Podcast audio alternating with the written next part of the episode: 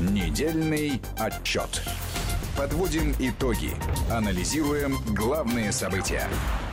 Анализировать главные события сегодня будем вот в такой компании. Армен Гаспарян, Гия Саралидзе. И к нам присоединился Никита Данюк, заместитель директора Института стратегических исследований и прогнозов РУДН.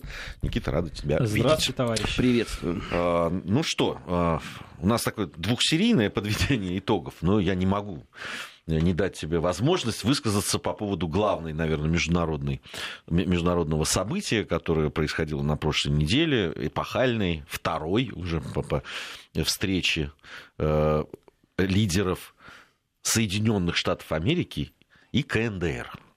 Э, ну, много по этому поводу говорят. Мы даже не во всем вчера с, э, с Лешей Мухиным сошлись. То есть, ну, ну есть где развернуться, я бы сказал. Но есть вот поле для всяких там э, э, таких ну, таких, знаешь, изысканных каких-то построений, там, потому что, ну, достаточно неожиданно все произошло, на мой взгляд. Ну, мне кажется, моя точка зрения будет немного тривиальной. Я просто всегда относился к той группе экспертов, которые считали, что в случае переговоров Вашингтона и Пхеньяна важен не результат, а процесс. И в данном случае, с одной и с другой стороны, было очень важно продемонстрировать готовность садиться за стол переговоров, пытаться найти точки соприкосновения, выходить на какие-то компромиссы по вопросам, но с точки зрения стратегической цели, того, что будет достигнут конкретный результат или заключен какой-то пакет договоренности действительно масштабный эпохальный. Вот я никогда не считал, что это, в принципе, теоретически возможно, потому что целеполагание у той и другой стороны совершенно разные. Объясню почему. Почему для Дональда Трампа очень важно постоянно держать на плаву в информационном пространстве вот эту тему с переговорами по Север... Северной Корее. Потому что действительно Дональд Трамп, знаете, пользуясь такой старой старым рекламным лозунгом, еще из моего детства, у такого бренда, э, был лозунг «Имидж, не все, имидж ничто, жажда все». Вот э, в случае Дональда Трампа наоборот, имидж все, а результат, процесс, э, другие параметры — это ничто. И вот для Дональда Трампа было очень важно в очередной раз показать, что он смог усадить за стол переговоров страну, которая еще недавно во всех документах стратегического характера Соединенных Штатов Америки находилась в числе стран оси зла. Он смог в отличие от предыдущей администрации, которую возглавляли демократы, действительно гипотетически продвинуться в решении э, северокорейской ядерной проблемы. Дональд Трамп действительно, в отличие от э, Барака Обамы, который ограничился всего лишь лозунгами, и который за эти лозунги в свое время получил Нобелевскую премию мира, Дональд Трамп не просто лозунгами оперирует, но еще и действительно встречается, жмет руку, называет человека э, то маленьким, Ким Чен Ына, то маленьким человеком с ракетами, на которого в скором времени может обрушиться вся, весь гнев и ярость Соединенных Штатов Америки. Я напоминаю, он ведь говорил это с высокой трибуны Организации Объединенных Наций. Ничего себе времена, когда лидер самой могущественной державы угрожает э, при свидетелях, собственно, представителей всего мирового сообщества, что если та или иная страна не поступят тем или иным образом, то в скором времени на них обрушится вот этот гнев и ярость. Но через год э, ситуация кардинально поменялась. Если совсем недавно мы э, действительно и в этих студиях в том числе э, обсуждали возможность настоящего горячего конфликта, чуть ли даже не с применением ядерного оружия, военной интервенции Соединенных Штатов Америки, да, превентивного удара по ядерным объектам Северной Кореи, то сейчас Дональд Трамп, ну опять же выражаясь таким молодежным языком, он перевернул игру в каком-то смысле. И поэтому для Дональда Трампа было очень важно а, держать вот на высоком уровне вот этот тезис о том, что он, в отличие от своих предшественников, смог, он добился, он садится за стол переговоров, он нивелировал, пусть и не совсем, но тем не менее, угрозу военной эскалации между Южной Кореей и Северной Кореей. Я напоминаю, год назад действительно ведь и те, и другие стягивали дополнительные контингенты. Мы обсуждали вероятность конфликта, при котором артобстрел, а, например, Южной Кореи со стороны Северной Кореи закончился бы ну, настоящей трагедией. Да, десятки тысяч жертв, может быть, даже сотни тысяч жертв. И в этом плане для Дональда Трампа очень важно а, постоянно вот эту тему держать на плаву, чтобы она не забывалась, потому что информационный поток и он, вот эти волны, они настолько глобальные и масштабные, что люди, они уже не вспоминают, что было год назад, э, какая была напряженность на Корейском полуострове. Поэтому для Дональда Трампа, безусловно, это очень важно с имиджевой точки зрения. Он изначально, как вот я глубоко убежден, всю эту, э, весь этот пассианс разыграл не для того, чтобы как он говорит, попытаться денуклеаризировать Корейский полуостров. Никогда этого не будет. Естественно, ни о каком уменьшении военного контингента Соединенных Штатов Америки ни на территории Южной Кореи, ни в целом Юго-Восточной Азии речи быть не может, потому что Соединенные Штаты, они наоборот будут увеличивать свой военный контингент. Они прекрасно понимают, что сейчас Азия и в целом Азиатско-Тихоокеанское пространство становится уже не просто экономическим центром, да, а в том числе и центром геополитических процессов, где есть главный соперник в лице Китая с его амбициями не только геоэкономическими, но и геополитическими. Но для Дональда Трампа, который, как мне кажется, руководствуется в меньшей степени стратегией, а в большей степени тактикой, причем еще и э, на эту тактику очень сильно оказывает влияние внутриполитические проблемы, которые есть у Дональда Трампа, а на фоне, когда ты проигрываешь Нижнюю палату Конгресса, на том фоне, когда ты одно из своих главных предвыборных обещаний, касающихся безопасности и внутренней политики, я имею в виду строительство стены, не можешь выполнить в том объеме, в котором тебе хочется. естественно, нужно показывать успех, нужно показывать, что ты президент, который не останавливается перед трудностями. Поэтому в данном случае Дональд Трамп, э, сама встреча, сам факт того, что этот политический диалог продолжается, что сейчас политическая коммуникация ну, на высоком уровне, когда два лидера э, еще совсем недавно антагонистических, да, держав på встречаются друг с другом, это, безусловно, прорыв. Поэтому для Дональда Трампа, конечно, он прекрасно понимал, что тот текст, который, видимо, был составлен сотрудниками Белого дома либо Государственного департамента, согласно которому здесь и сейчас уже Северная Корея должна была закрыть предприятие, должна была свернуть производство, он прекрасно понимал, что этот документ не будет подписан. Но мы знаем, что Дональд Трамп очень любит повышать ставки. Он очень любит выходить, ну, можно в каком-то смысле даже сказать, рисковать для того, чтобы воспользоваться вот этой сумятицей удивительным образом э, у него не получилось это сделать с Ким Чен Ыном. У него получается иногда это делать, кстати, даже и с Китаем, когда он оказывает на них давление, они идут на попятную и соглашаются на определенные преференции.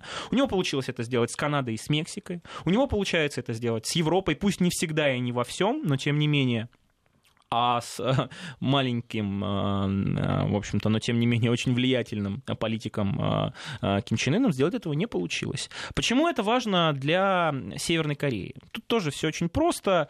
Северная Корея, несмотря на то, что является, наверное, уникальной страной, одной из последних стран в мировом сообществе, которую можно назвать, в принципе, авторкией, то есть страна, которая полностью самодостаточна, и, в общем-то, внешнее влияние э, на нее не так сильно сказывается, хотя, конечно, все мы знаем, что на 90% экономика Северной Кореи, она аффилирована с Китаем, что Китай в этом плане очень важный игрок, некая третья сторона, которая всегда присутствует на переговорах между Пхеньяном и Вашингтоном. Но, тем не менее, ситуация экономическая в Северной Корее не очень хорошая. Мы знаем, что Северная Корея одна из немногих, кстати, стран, которая официально официально находится под международными санкциями. Санкции были эти приняты на уровне Совета Безопасности ООН, кстати, поддержанные Китаем и Россией. И, естественно, в условиях этого санкционного давления Ким Чен Ыну очень важно показать, что он готов э, идти на компромиссы, что он готов садиться за стол переговоров, что, в общем-то, он э, готов идти даже на определенные уступки в процессе, может быть, приостановки производственных каких-то мощностей, но рассчитывать на то, что Ким Чен Ын избавится от того самого ядерного оружия и документации, и специалистов, ну, не просто не приходится, это вот э, какие-то сказки про белого бычка, потому что э, ядерное оружие для Северной Кореи и средства доставки, что не менее важно, да, потому что ведь э, в последнее время действительно рывок севернокорейская ядерная и космическая программа условно э, сделала, потому что 10 лет назад о средствах доставки говорить не приходилось. Сейчас, как мы помним, э, Северная Корея раз за разом отправляла носители в небо. Эти носители падали у берегов Японии. Япония, кстати, была очень взволнована этим фактом и событием, потому что, на минуточку, ну, когда ты являешься одним из главных союзников Соединенных Штатов Америки и при этом у тебя есть военно-политическое обязательство, а э, хваленая система противоракетной обороны Соединенных Штатов Америки, которая, кстати, размещена и на территории Южной Кореи, и на территории Японии, там системы комплексов Протет, не могут защитить твое небо и в целом твои объекты, несмотря вот на все эти дружеские союзнические отношения, естественно, тебе очень боязно. И вот... Э, Тогда вообще непонятно, зачем Трампу нужны были эти переговоры. Вот именно. Козырей на руках нету. Позицию Северной Кореи сломить не получится. Не получится. Не получится. Получить очередное унижение, да, наверное, в этом тоже есть некий элемент современной политики, учитывая там Макрона, Терезу Мэй и так далее. Но Трамп же не позиционировался никогда лузером. Нет. А здесь исключительно вот было понятно с самого первого момента, что к этому все и придет. Ну тут, опять же, все, я же говорю, сам, нужно понимать, каково было целеполагание Трампа изначально. Я сомневаюсь, что Трамп рассчитывал на то, чтобы э, Северная Корея условно подписала э, акт о безоговорочной капитуляции, точнее э, документ, согласно которому она по-настоящему начинает процесс денуклеаризации, пускает туда экспертов под контролем, ну, собственно, американских экспертов, под их контролем начинается все это уничтожение. Этого, конечно, не было. Для Дональда Трампа важен сам факт, имиджевая составляющая того, что он ведет переговоры с Пхеньяном, того, что совсем недавно Америка вообще была исключена из этого переговорного процесса, это вот этого шестиформатного. Ну, то есть она как бы была там внутри, но по сути в основном все проблемы с Северной Кореей решал либо Китай, либо Россия. И для э, Дональда Трампа, как я уже говорил, важно просто показывать, что коммуникация есть, что сама коммуникация, сама встреча это уже настоящий прорыв. Прекрасно Никит, ну, понимая. Очевидно с самой первой секунды, что представитель КНДР задаст вопрос. Вы готовы снять санкции? А поскольку сам Трамп к этому никакого отношения не имеет, а это всегда была вотчина Конгресса, который нынче находится в тяжелейшем кампе с Трампом и со всей той политикой, которая происходит, очевидно, что на этом месте стороны поклонились друг другу низенько и пошли каждый свои дороги. Вот именно. И в этом плане и Северная Корея, она никакие, э, в общем-то, никаких, скажем так, Э, идей и, может быть, перспектив прекрасно понимала, что никаких перспектив э, согласно которым с них в ближайшее время э, смогут эти санкции снять, нет. И в этом плане, как я уже говорил, для Северной Кореи важен процесс. И для Соединенных Штатов Америки, ну и в большей степени, конечно, для Дональда Трампа, как личности, важен процесс. Э, важен имидж, не важен результат. Важно то, как информационно подают эту встречу. А эту встречу э, так или иначе подавали в очередной раз как э, ну, определенные средства массовой информации. Я, конечно, не говорю про а, те либерально-мейнстримовые СМИ, которые, кстати, и обрушились на Дональда Трампа после, ну, условной неудачи, да, после того, как не получилось подписать там а, эти э, соглашения, но все-таки, поэтому я, вот, Рамус Матч, очень редко такое бывает в этой студии, но я с вами не соглашусь. Нет, здесь ни о каком унижении Дональда Трампа речи вот быть не может. удивительная вещь. Да. Ну, ладно, хорошо, наверное, унижение может быть сильное слово. Хотя я бы тоже, наверное, согласился с Высокобратом Арменом. А, я вот, с моей точки зрения, да, вот что произошло. Я понимаю, зачем этот разговор нужен Северной Корее. И я понимаю, что они получили. Северная Корея, которая еще недавно, она во всех, вот сколько там осей зла было, они везде занимали лидирующее положение. Ядро зла, Ядро, да. Они просто, она, собственно, это ось и главная ось. Подождите, комрады, а Мордор наш? Мордор, понимаете, его то исключают, то включают. А Северная Корея как была с 50-х годов? Еще, и, она пережила Ирак, она пережила Афганистан, вот Сирию, с Ираном вместе. Всех злыни. Как был там? Там ты вспомни вот эти все утечки, которые шли, что там то кого-то с собаком скормили, то кого-то из пулемета расстреляли, то кого-то, не знаю, там еще чего-то сделали. Казнили дядю. Казнили дядю, то тетю, то еще что-то. Какой-то бред какой-то. Было понятно, что это какие-то утечки, но было понятно, что это, ну, просто э, ад на земле. Если есть он, то вот там люди чуть ли не траву едят. Вот они все голодают поголовно, они все ходят всегда строем в туалет, из туалета и так далее. И тут неожиданно президент самой главной страны мира, светочи демократии там и так далее, встречается чуть ли не с людоедом практически, да, то, то что они говорили там, и э, жмет ему руку, называет его хорошим парнем и вообще. Понимаю, зачем это Северной Корее. понимаю, зачем это Ким Чен Ын. Он рукопожатный. Он человек, который в большой политике, которого не смогли сломить еще недавно они пытались, они говорили, я вас сейчас, мы там сравняем с землей, мы сейчас вот подгоним свои там авианосцы и так далее, мало вам не покажется. Он устоял, с ним теперь разговаривают. Мало того, ему разговаривают, и он э, говорит, знаете что, мне не нравится то, что вы мне предложили, поэтому поехал-ка я домой. Бессмысленно с вами разговаривать. Разворачивается и уезжает. Трампу-то зачем?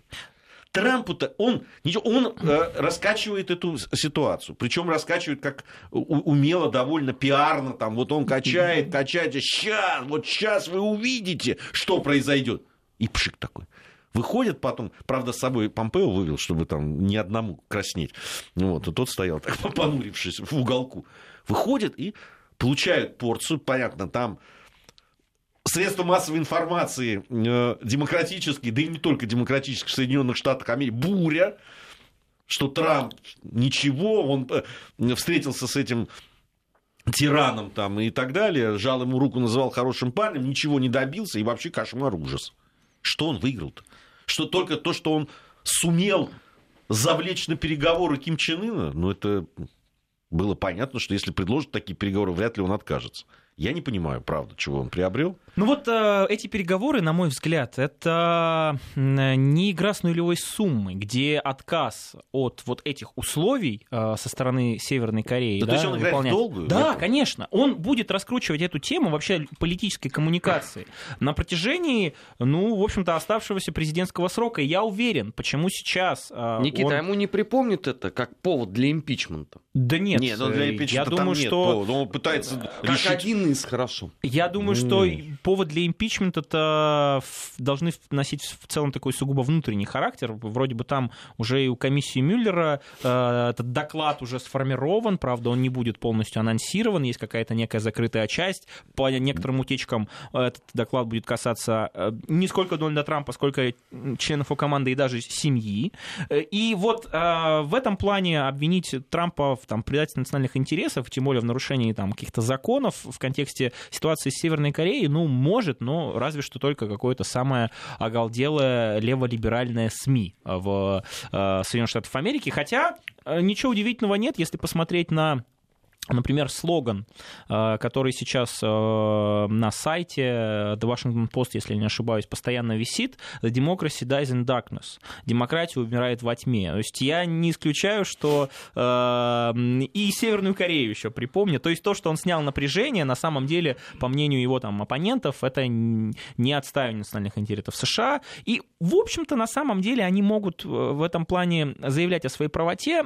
Я так глубоко убежден, что, опять же, с точки зрения такой стратегии, стратегии, да, с которой Дональд Трамп не очень дружит, потому что у него в основном все шаги и внешнеполитические, они носят ситуативный характер для того, чтобы получить выгоду здесь и сейчас, причем очень часто под давлением внутренних обстоятельств. А, так вот, с точки зрения стратегии, да не, не уйдут американцы из э, южной, э, из азиатско-северного региона. Не выведут они ни свои военные контингенты из Южной Кореи. Зачем? Не будут они уменьшать расширение, там, сворачивать расширение элементов противоракетной обороны. Зачем?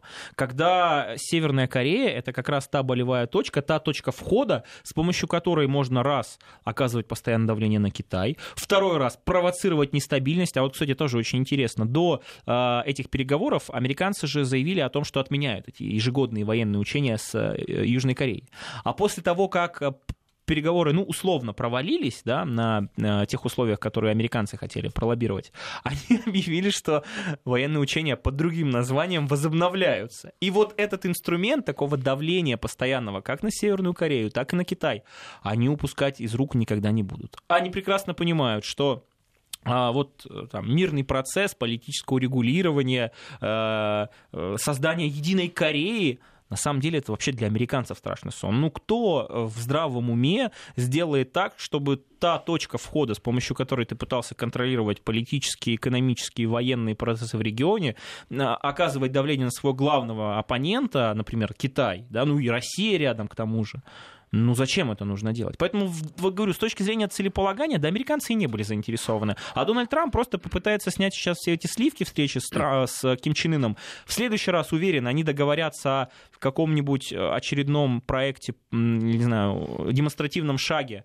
по закрытию, может быть, какого-нибудь завода, может быть, очередные останки откопают Но вот он заявил, американцев. Сегодня же Трамп заявил э, и потребовал от Северной Кореи закрыть какой-то там завод. Да, вот. И, э, например, Ким Чен Ын, а, отдавая себе отчет, что вот эта уступка, она действительно может теоретически привести к э, частичной отмене санкций, они например, смогут договориться, да, но это не значит совершенно, что сам процесс должен э, ну, быть решен здесь и сейчас. Коллеги, давайте вспомним, сколько мировых проблем э, не решается за десятилетия. Я не знаю, арабо-израильский конфликт, э, э, ситуации, опять же, на постсоветском пространстве, сколько у нас горячих точек. И там ведь э, любая уступка, любая, любой шаг навстречу, это результат долгой, кропотливой работы, которая длится, ну, годами, я не побоюсь этого слова, да, если не десятилетиями. Поэтому Поэтому в данном случае ждать от Дональда Трампа и от Америки каких-то прорывных совершенно шагов в этой, в общем, сложном узле, учитывая, что, опять же, целеполагание у них совершенно не такое, как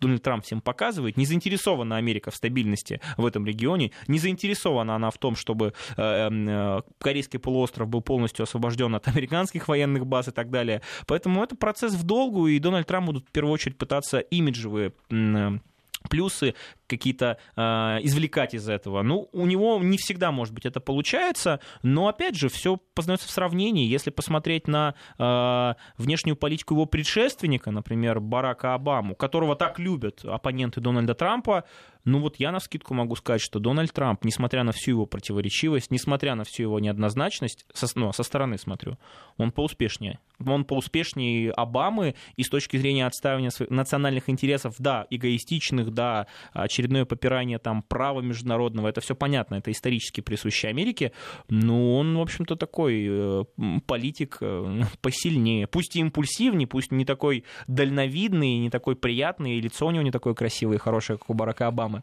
Вот, но тем не менее, поэтому...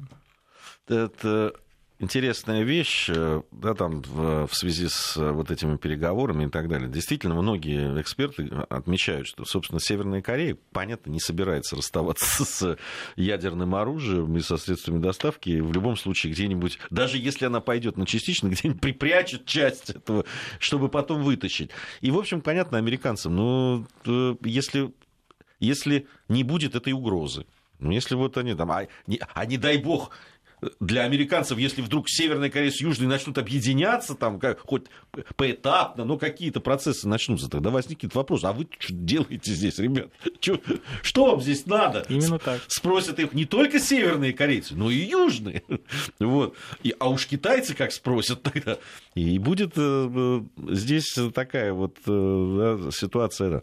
Да. Другой вопрос, вот насколько э, Трамп действительно вышел из этой ситуации все-таки на коне. С другой стороны, стороны, у него там очень серьезные вот эти были слушания да, сенатские, где давал показания его бывший помощник, там, адвокат и так далее. И, э, в общем, ему удалось, конечно, от этого немного внимания отвлечь. Сместить фокус внимания, да, да конечно. Все-таки это, это, это было очевидно.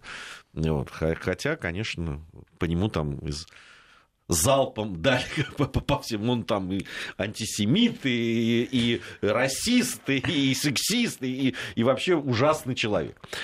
А, у нас сейчас новости. После новостей вернемся и продолжим. Недельный отчет. Подводим итоги. Анализируем главные события. Продолжаем нашу программу. Никита Данюк у нас сегодня в студии, Армен Гаспарян, Гия Саралидзе. А, Венесуэла. Э, да, точка горячая, про которую очень много тоже говорят. Клиент завтра возвращается. Э, Правда, без денег. Да, продолжается. Но вот э, надо сказать, что все-таки в тень ушла немножко Венесуэла. Не то чтобы там совсем все угасло, но как-то в позиционную, я бы сказал, такую ушла борьбу. И, конечно, на первое место вышли события на границе Индии и Пакистана. Э, о ней мы тоже говорили очень. Но у меня есть сложилось ощущение, что э, вот той эскалация, которая случилась, испугались, по-моему, и в Пакистане, и в Индии. и то, как дальше развивались события, и то, как достаточно быстро, надо сказать, Пакистан выдал летчика, которого им удалось сбить и взять в плен. И, и, э, да, там, и да, такие примирительные, в общем, речи, особенно со стороны Пакистана, э, да, премьер-министра, который говорил о том, что надо взвешенно принимать решения и так далее. Все это все-таки успокоило ситуацию. Но вообще, честно говоря, да, это да, такой первый довольно серьезный конфликт вооруженный двух ядерных держав. Ну вот прямо с, того момента, когда они действительно уже точно владеют ядерным оружием, средствами доставки там, и так далее, я, я, я честно говоря, не, не помню больше такого, э, как, когда мы были вот на грани возможности применения э, вот, э, ядерного оружия одной или другой, или и той, и другой стороны. Да, причем, э, если я не ошибаюсь, э, у Пакистана и Индии, несмотря, скажем так, на разность в величинах, примерный паритет с точки зрения там, тактического э, ядерного оружия, средств доставки. И если не ошибаюсь, то в конце 90-х годов как раз была последняя такая горячая фаза этого конфликта, когда уже у Пакистана оказалось все-таки ядерное оружие, по-моему, в 97 году. У индийцев-то значительно раньше оно появилось. Но действительно мы видим, как система глобальной безопасности и стратегической стабильности, которая была создана еще на самом деле во времена холодной войны, она не просто расшатывается, да, она, наверное, уничтожается целенаправленно. Слава богу, Индия и Пакистан достаточно ответственные а, державы, которые, несмотря на а, то, что, ну, прямо скажем, что в Индии, что в Пакистане, как мне кажется, ну, такое недоброжелательное отношение к своему соседу является частью, наверное, уже сейчас национальной культуры. По крайней мере, сколько поколений и с той, и с другой стороны было воспитано, ну, вот на, не скажу, конечно, ненависти, но на, на не очень, да, такой доброжелательности. Поэтому... Я, я бы пер, первое... Э, да, это, наверное, уже часть вот такого кода генетического. Ну, это надо здесь э, честно признаться, что это же наследие э, наших британских друзей. Не только. Сирия, кстати, точно так же была в свое время очень вольно э, создана условно, там линии по карте провели специально как раз э, для того, чтобы э, эти точки были в какое-то, через какое-то время стали очагами нестабильности. Но тут, опять же, нужно им отдать должное, они ведь этим пользуются. Что касается нынешней ситуации, хорошо, да, действительно, что Пакистан пошел на этот такой жест демонстративный, отдал летчика. Хорошо, что э, другие э, представители мирового сообщества неоднократно призывали, в общем-то, стороны одуматься, и, в принципе, у них получилось это сделать. Это тоже, на самом деле, радует. Э, прошлый раз, кстати, очередной конфликт э, такой в острой фазе, если не ошибаюсь, 2002 год был. Пусть он был локальный, но, тем не менее, там тоже было столкновение с жертвами, либо 2003, по-моему, 2002 год. Э, получилось, кстати, Э, замерить обе стороны при активном участии нашей страны. Но мы вообще э, в, в этом конфликте всегда играли наша страна, и Советский Союз, и Россия всегда очень конструктивную роль. Я напомню, что одним из основополагающих документов, по которым очень долго, собственно, Индия и Пакистан жили, был э, соглашение в Ташкенте 1966 да, да, да. года. Правда, потом соглашение заключили, а потом в 71-м еще снова началась Кстати, война. Она началась, потому что Пакистан обвинил Индию в том, что она нарушила как раз ташкентские договоренности. Да, да, но, но тем не менее видно, что в таком вот мирном процессе, да, э, переговорном, наша страна, она на самом деле всегда исторически, она чувствует ответственность. Это, кстати, очень сильно отличает нас от э, наших партнеров международных, так называемых. Мы миротворцы настоящие. Посмотрите, как э, в случае с Северной Кореи. Мы постоянно пытаемся эм, содействовать урегулированию. Посмотрите, как это в индо-пакистанских отношениях. Посмотрите на Ближнем Востоке, как ну, не обходились вообще фактически все э, важные договоренности прорывные без участия нашей страны. В этом плане очень здорово, что... Только далеко не всегда а... помогает, к сожалению. Вот сейчас по Венесуэле вытащили на Совбез ООН но что-то у меня большие сомнения в перспективности этой истории, потому что американцы уже сказали, что демократия в опасности и так далее, и так далее. А что касается вот Индии э, и Пакистана, то вот я посмотрел внимательно э, американскую печать, британскую. Мне кажется, что больше нас вообще, в принципе, об этом никто не переживал. Ну, подумаешь, поскубались мало-мало. Главное, ядерное оружие не применили. Ну, подумаешь, там по одному пилоту сбили или по два. Не принципиальный момент.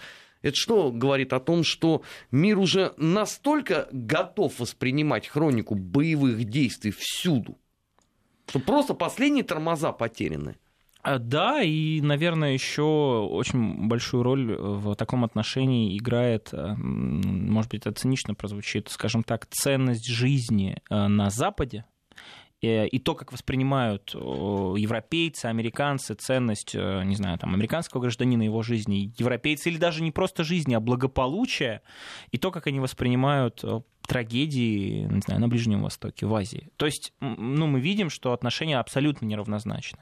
Условно, э, два человека, которые пострадали, не дай бог, погибли где-нибудь в Европе или в Америке, это настоящая информационная волна, поток обсуждения и трагедии, которые происходят в Афганистане, где постоянные теракты, в Пакистане, ну вот в Индии, э, в этот военный конфликт это их совершенно не интересует. Это, знаете, такой кокон, в котором они живут, вот наш прекрасный либеральный мир, о дивный новый мир, золотой миллиард, а все, кто в этот золотой миллиард не входит, не вписывается, ну, соответственно, мы, конечно, скорбим, потому что у нас ценности, демократия, свобода, гражданские права, но на самом деле не так уж и сильно. Что касается Венесуэлы, почему а, она ушла в какой-то момент с передовиц газет и там, средств массовой информации в Штатах? Вот я на примере Венесуэлы вижу применение тех самых а, деструктивных политических технологий, на которых я специализируюсь. И на самом деле есть очень хороший пример, что подобного рода шаблон, он был опробован, неудачно был опробован в Сирии. Как делается? Сначала пытаются расшатать общественно-политическую ситуацию с помощью разного рода политических оппозиционных групп. Для того, чтобы эти политические оппозиционные группы пошли на контакт, у них была определенная поддержка внутри населения, потому что без вот этой базы внутренней сделать это очень сложно, сугубо э, силами политтехнологов. Необходимо, безусловно, резко понизить социально-экономическую ситуацию, ситуацию в стране, ухудшить. Американцы это сделали с помощью санкций, э, это прекрасно они сделали с помощью частичной, можно сказать, э, блокады. И в этом плане технология сработала. Второй момент ставка на представителей оппозиции, которые заручились поддержкой внешней управляющей силы. Они это сделали, а, попытались а, перевести вот этот этап в активную фазу столкновения прямого конфликта между одной группой и другой группой в Венесуэле. У них это сделать не получилось. Не получилось вот в этой технологической цепочке заручиться поддержкой силового блока. Это, кстати, в условиях вот этого сценария принципиальный момент. Во всех, без исключения государственных переворотах и цветных революциях, представители силового блока либо становились нейтральными, говорили о том, что мы здесь не при делах, разбирайтесь сами, либо переходили на сторону протестующих. Здесь лояльность вооруженные силы Мадуро сохранили, несмотря, кстати, на такие напряженные отношения, на самом деле, между Мадуро и между э, представителями силового блока, армии. Да. Второй, третий момент тоже очень важный. А, как только возникает опасность того, что ситуация упущена, момент упущен, и, условно, Мадуро возвращается полностью в повестку, раз там, день за днем все-таки приобретает еще больше влияния и, скажем так, уменьшает влияние оппозиции, вот тогда вступает в игру последний козырь. Это военная интервенция а, гипотетическая, возможно. И, и тут, опять же, очень яркий пример. Это Ливия. Мы помним, что когда были столкновения в Ливии военные, э, до какого-то момента э, войска при поддержке Каддафи и разные группы, они фактически всю вот эту оппозицию вооруженную, они смогли ее зачистить. И чуть ли уже не собирались штурмовать, по-моему, Бенгази, если не ошибаюсь, да, вот прям на подступах были. И было понятно, что если это произойдет, то все, шанс точно будет упущен. Необходимо э, предпринимать шаги для того, чтобы обеспечить поддержку, в первую очередь, военно-технологическую. А, помним а, ту знаменитую резолюцию Совета Безопасности ООН. К сожалению, кстати, и мы опосредованно в этом поучаствовали, потому что в очередной раз понадеялись на порядочность наших международных партнеров, однако под очень грамотно выверенной формулировкой они все-таки нашли возможность осуществить ну, собственно, сделать эту бесполетную зону и, собственно, военную интервенцию провести в Ливии. Вот в Венесуэле сейчас происходит, мне кажется, то же самое. А, Гуайдо, несмотря на то, что снова возвращается в страну и призывает там, людей выходить на акции, всевозможные митинги, протестов и так далее, уже э, понимает, что повестка упущена. Мадуро, скорее всего, раз за разом аккуратно сможет восстановить хотя бы ну, на определенном уровне э, свое влияние. И в этих условиях для американцев очень важно подготовить плацдарм для осуществления военной операции. Что они на самом деле и делают? Посмотрите, что происходит на границе Венесуэлы и Колумбии. Мы видим, что Бразилия, которая вроде как пока что еще достаточно отстраненно смотрит на этот конфликт, хотя, конечно, симпатизирует в большей степени Гуайдо, в общем-то, тоже может сыграть в этом сценарии очень важную роль. И американцы просто пока что ждут, как будут разворачиваться события. Но как только политические деструктивные технологии перестают действовать, а цель остается такой же, а цель это демонтаж политического режима, это смещение Мадура и дальнейшая геополитическая и геоэкономическая переориентация государства, так было во всех без исключения цветных революциях. То есть не просто менялся политический режим, менялся вектор внешней политики, менялся вектор внутренней политики, менялось даже идеологическая настройка государства. И в этих условиях, безусловно, американцы ждут, когда все-таки настанет тот самый момент, когда, ну, в общем-то, все, Рубикон пройден, и только военная интервенция, внешняя агрессия. Какими силами она будет осуществляться, сказать сложно. Я, кстати, не исключаю, что это не будет э, какая-то масштабная да, военная операция. Скорее всего, э, это будут силы специальных операций, это разного рода диверсии, которые смогут э, вывести на новый уровень конфликт, произойдет резкая эскалация конфликта, э, что-то наподобие массовых гражданских столкновений, в этих условиях, не дожидаясь резолюции Совета Безопасности ООН, американцы скажут, посмотрите, сколько у нас граждан с американскими паспортами в Венесуэле, это вообще наш задний двор, там чуть ли не геноцид сейчас Мадуро со своей армией будет осуществлять, и в этих условиях они, ну, скажем так, создадут себе а, вот а, такую нормативно-правовую, условно, такую моральную базу а, для военного вторжения. Вот я вижу этот сценарий так. Я надеюсь, что, конечно, он не осуществится,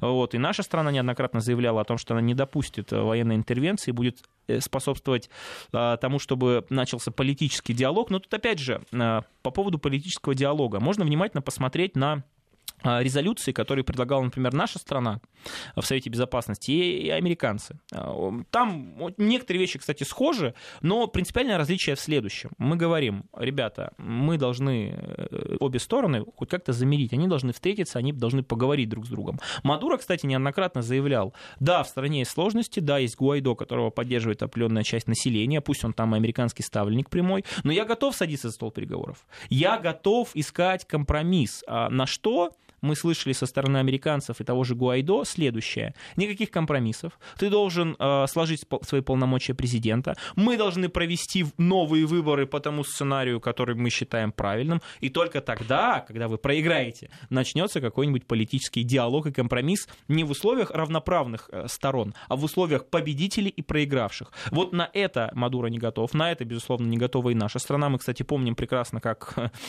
э, подобного рода выборы проходили. Можно можно вспомнить э, демократичные выборы на Украине 2004 года, когда... Ну, сейчас вот новые предстоят ну, через месяц. Ну, эти хотя бы э, проходят в условиях более-менее соответствия Конституции Украины. А в 2004 году из-за того, что второй тур не понравился а, а, там, проамериканской оппозиции украинской во главе с Ющенко и не понравился самим американцам, они назначили третий, который вообще не, может, не мог быть вообще по определению, потому что он, это не соответствует процедуре Конституции страны.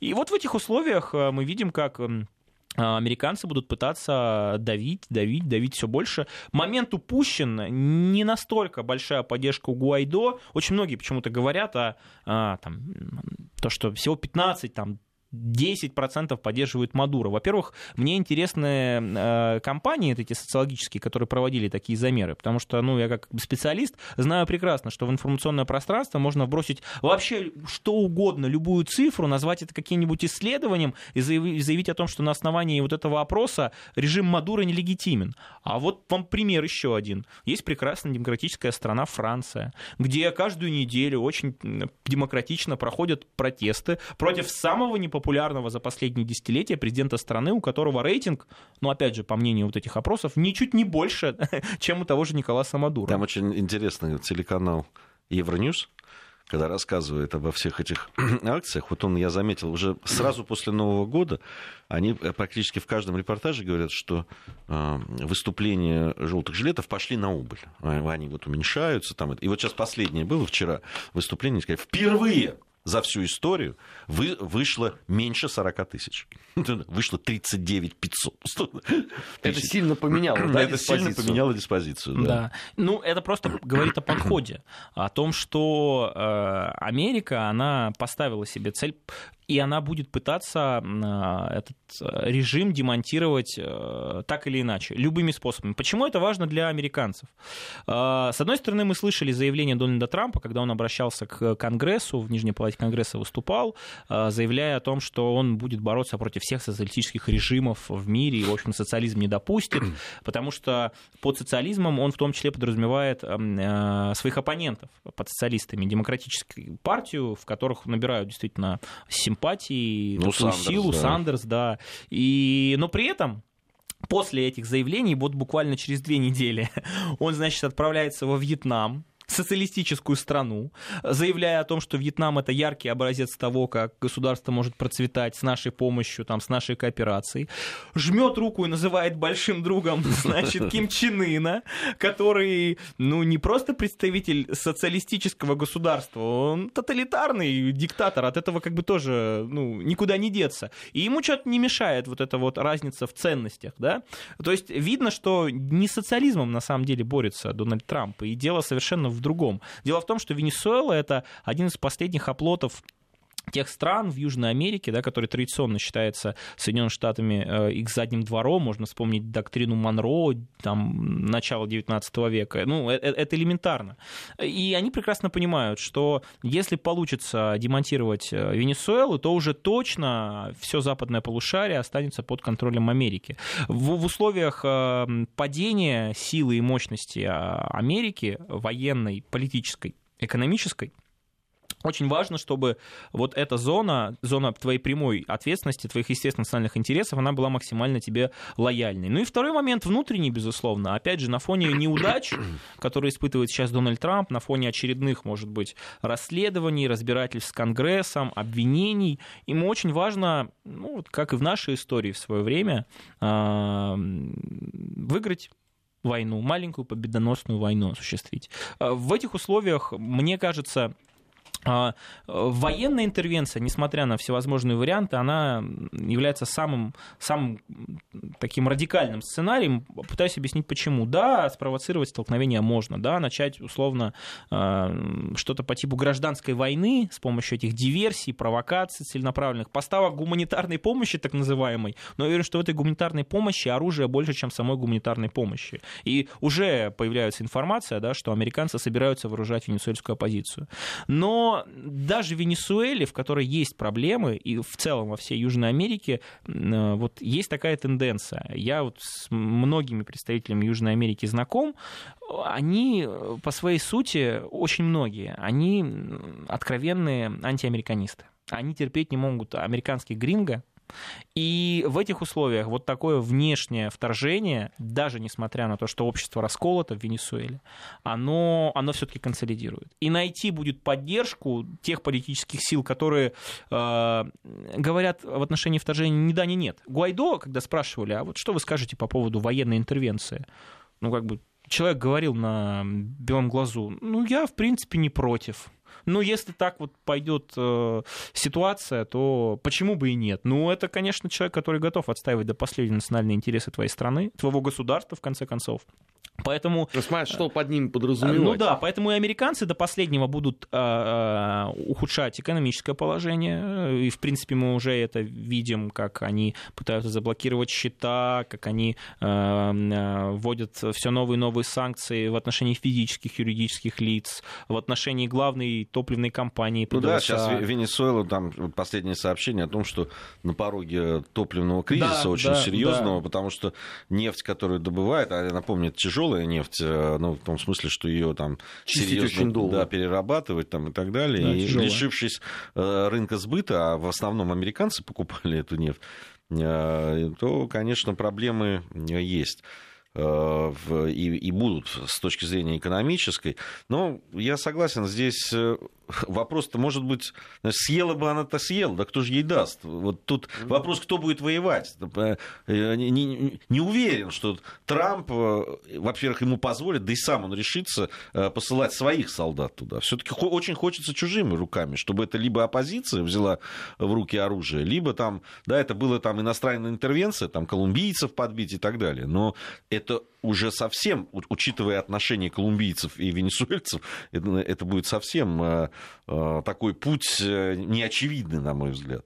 Поэтому, конечно же, я согласен с Никитой, что, безусловно, нависла над Венесуэлой вот эта угроза вмешательства вооруженного в ее дела, и, и все для этого будет делаться, вот. но пока все-таки основная часть а можно сказать практически вся, да, там армия и силовые структуры все-таки на стороне законного правительства, здесь сохраняется возможность того, что просто ну, не решаться. Вот если удастся расколоть это единство.